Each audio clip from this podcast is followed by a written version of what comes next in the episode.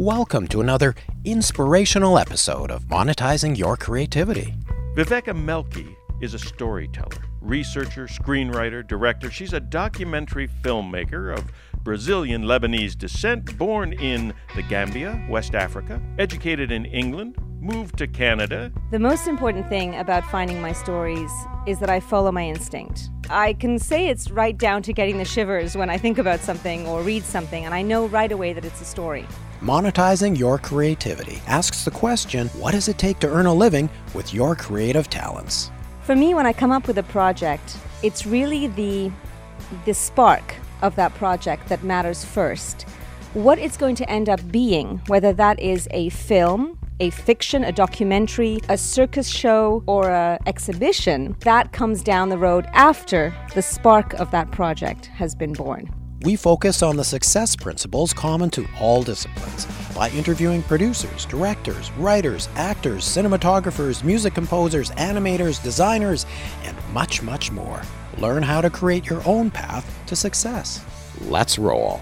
Hello, ladies and gentlemen, and listeners everywhere. It's Fred Keating welcoming you to Monetizing Your Creativity. Now, this is the podcast where we have experts come in various art forms and discuss the techniques and tips they have if you want to pursue your passion in creative arts activities and actually make a decent living while doing so. As I say, Fred Keating here. I'm sorry that my co host and co producer Marvin Polis is not with us today. He's somewhere in North America discovering new and exciting people to talk to and talk with and bring back to you, our listeners, in some 250 cities and almost 100 countries now around the world. So a quick thank you to all our listeners for. Uh, for tuning in. Viveka Melki is a storyteller, researcher, screenwriter, director. She's a documentary filmmaker of Brazilian Lebanese descent, born in the Gambia, West Africa, educated in England,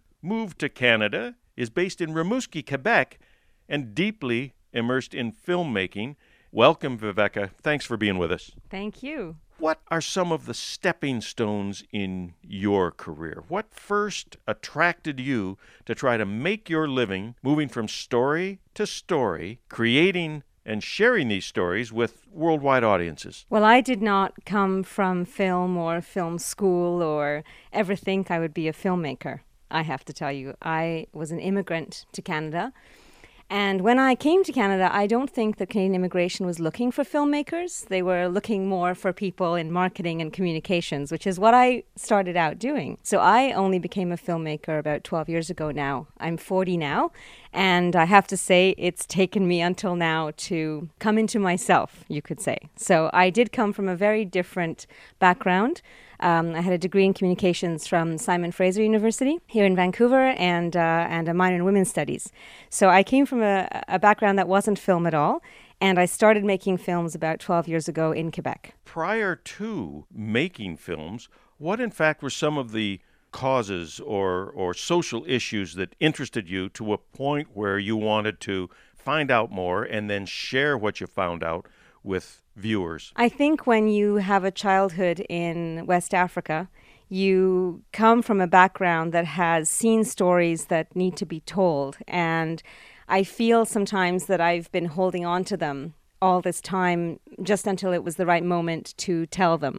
And many times, I don't think those stories are specific to a country or a continent. I tend to focus my films and my projects around communities, around people, around more human characteristics like uh, resilience and hope, uh, traits that I think cross borders, which in a way is my personal story. I crossed borders also. And so I think that it's all those stories that have come together at a time in my life when I had the chance and the opportunity to bring them to the screen so that the public could enjoy them. How do you find your stories? That is a good question, and it's not always the same. The most important thing about finding my stories is that I follow my instinct. I can say it's right down to getting the shivers when I think about something or read something, and I know right away that it's a story. That is my personal way, uh, and that's why my projects tend to be quite diverse. They cover all areas uh, of content, and I'm always looking to go into new areas of filmmaking or storytelling. They're not in a box ever. For me, when I come up with a project, it's really the the spark of that project that matters first. What it's going to end up being, whether that is a film, a fiction, a documentary, a circus show, or an exhibition, that comes down the road after the spark of that project has been born. Because I don't think you can always fit a story into just filmmaking. Sometimes that story has to go beyond those boundaries to be understood. And the point for me of the story is that it's understood and that it attaches to the audience. The audience feels something. So it's not always in the form of a film. You mentioned diverse in terms of your subject areas. And as I look over some of the background here, you're also diverse in a number of areas. Women's rights, for example, arts and culture, children, civil rights, uh, many, many social issues. You're a big supporter of uh, Doctors Without Borders. This is all by way of saying, again, do you actively seek out stories or do stories present themselves to you because of your interests or your location or you're literally stumbling over a story that needs to be told? That's a really good question. And I've never actually thought about it till this moment. I'd say I, I actively pay attention to life. So somebody once said to me, where's your inspiration? I said, well, just sitting very still and watching life around me and listening. I think listening is one of the most important characteristics for a documentary filmmaker. I pay attention to things that are going on around me. You know, my latest film came from a newspaper article. Thousands of people read that article, but what was it when I read that article that made me go, there's something that needs to go deeper in this story? And so off I went on a three year quest to understand the documentary Carricks, which I'm currently working on. I think I have a personal mandate, which is to bring certain elements, which include history, into the fore for people. I really feel that history on our landscape disappears and that we are, in a way, doomed to forget. And so I do my best in my projects to to help us remember so that we can move forward. So, all my projects, I, I, can't say that I'm not more sensitive when I hear something that has a history attached to it or a quest attached to it. I am interested in understanding where we're from to understand where we're going. And this is ironic because I have a limited understanding of where I'm from. So, I am a mélange, as you say in French, a mix of Brazilian, Lebanese, West African. I, I'm from all parts and I'm truly Canadian in that way. But I think it's it's seeking that out to understand for communities who they are and who we are within our community that fascinates me. So, are you encouraging our listeners who may be interested in documentary filmmaking or any one of the related craft categories that would come along with that, from the writing to the editing to the additional research necessary, to look within themselves first for those things that stir them? When I started in film, we said everything has been done. And that may sound negative, but for us, we add it hasn't been done by you. And that may, may sound cheesy in a way, but in the end, every story has been done. It's just you, as the author of it, bring to it your vision, your experience, and the story you want to tell. So I started from that platform. Yes, the story of the Irish has been done in Quebec. Yes, it's been done in Canada, but it hasn't been done by me. Yes, the World War One World War One has been discussed a hundred times by hundreds of historians, but it doesn't come with my experience as a new immigrant, as a first generation Canadian, understanding that story. So I would encourage people to trust in their author vision of something and bring that forward in the story that they're telling. I'm hearing you say it still comes from one's own experience translated into one's own perspective on a particular story. It may be familiar to a lot of people, but your take on it is unique and not familiar to people until they experience it for themselves. Absolutely. And I think at this point, I will share that I was a producer for a number of years which perhaps made my approach to stories a little bit unique in that I always identified when a film or a project was very author driven and when it was client driven. Because many times you will have a client who will approach you and they'll want you to make what we'll call a corporate or a commercial or those are fantastic projects. But don't be afraid to also bring your ideas into that spectrum because it, it, doesn't mean that just because you are being told the narrative, you can't bring your brand to it. That's really important. I think, in my experience anyway, it has been to have the courage to say that your ideas are worth saying out loud. You, you need to stand up and say, okay, look, this is my idea.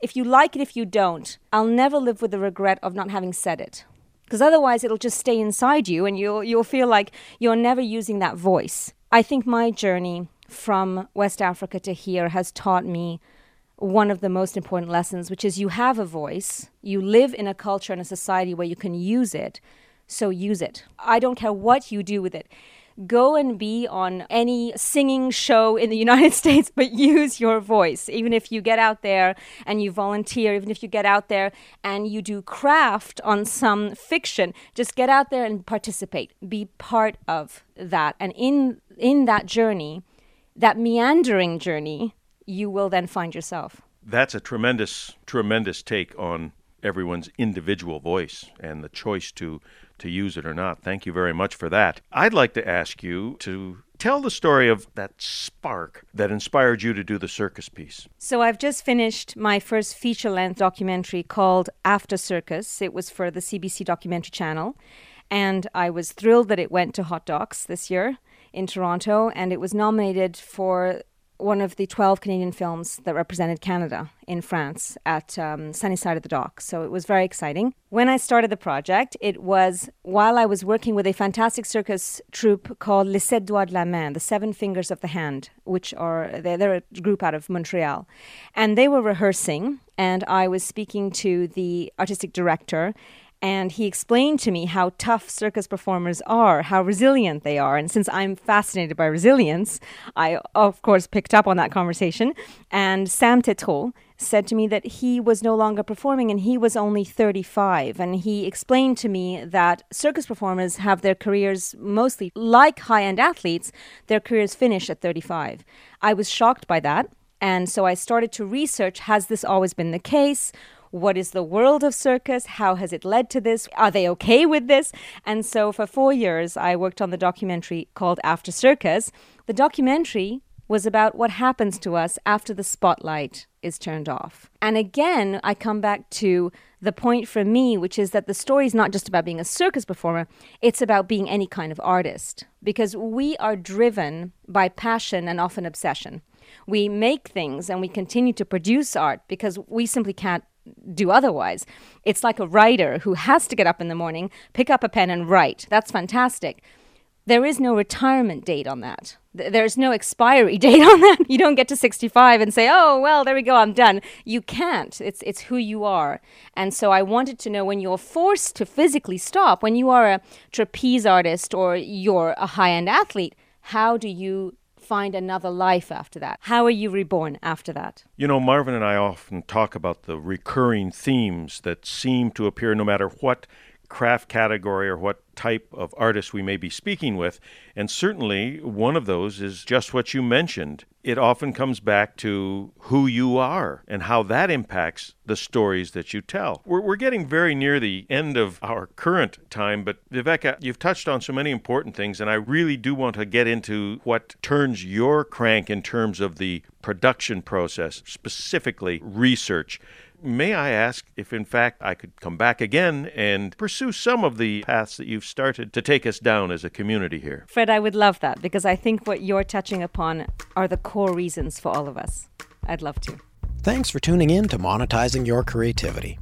Be sure to join us next time by subscribing to us on iTunes or wherever you get your podcasts. While you're there, please leave a review. It helps us with our ratings. You can also visit monetizingyourcreativity.com for more information about the show. And hey, be sure to tell your friends who want to understand how to monetize their creativity.